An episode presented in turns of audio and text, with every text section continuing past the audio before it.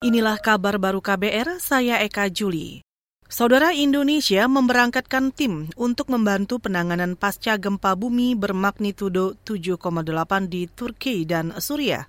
Kepala Badan Nasional Penanggulangan Bencana atau BNPB, Suharyanto mengatakan, tim yang berangkat terdiri dari personil medis dari Kementerian Kesehatan, TNI Polri, serta organisasi masyarakat. Nanti yang akan diberangkatkan ini adalah jumlahnya 119 orang. 119 orang nanti silakan bertugas di sana dan ingat beda dengan tim kesehatan yang kemarin diberangkatkan ke Pakistan.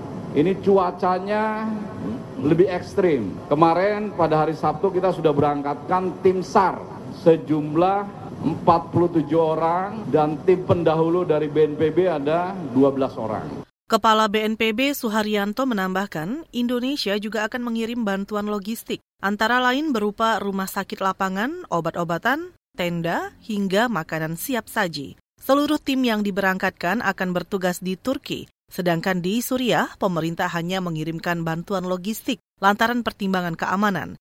Hingga saat ini, gempa di Turki dan Suriah menewaskan lebih dari 30 ribu orang.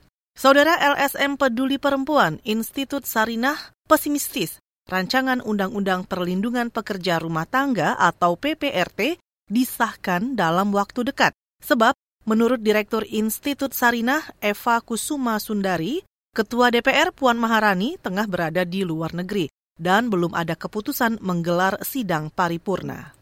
Jadi pertanyaannya sekarang, apa bisa ketika Ketua DPR itu sedang keluar negeri, eh, keputusan kan katanya kolektif kolegial ya keputusan tentang itu diserahkan kepada wakil-wakil ketua DPR yang empat itu. Tapi kemudian kita mendapat info bahwa untuk keputusan terkait undang-undang itu disepakati di antara mereka harus disampaikan oleh ketua DPR. Jadi itu hambatan kita. Direktur Institut Sarinah Eva Kusuma Sundari.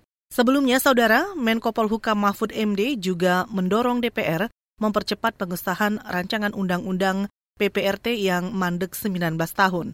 Mahfud lantas membandingkan waktu pembahasan rancangan undang-undang lain yang bisa diselesaikan DPR dalam sepekan. Menurut Mahfud, rancangan Undang-Undang Perlindungan Pekerja Rumah Tangga atau PPRT adalah bagian dari nawacita pemerintahan Jokowi Ma'ruf yang harus diselesaikan sebelum 2024. Kita ke mancanegara.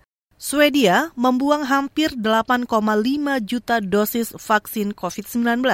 Vaksin virus corona itu dibuang karena warga Swedia tidak mengambil vaksinasi dosis penguat atau booster. Dikutip dari Xinhua, dosis yang dibuang itu setara 20 persen dari dosis vaksin yang diperoleh Swedia.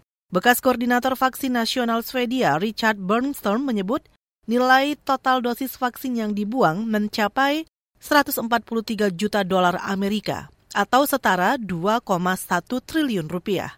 Berdasarkan statistik Badan Kesehatan Masyarakat Swedia, sekitar 88 persen individu di Swedia telah menerima satu dosis vaksin dan 86 persen menerima dosis kedua vaksin virus corona. Saudara demikian kabar baru, saya Eka Juli.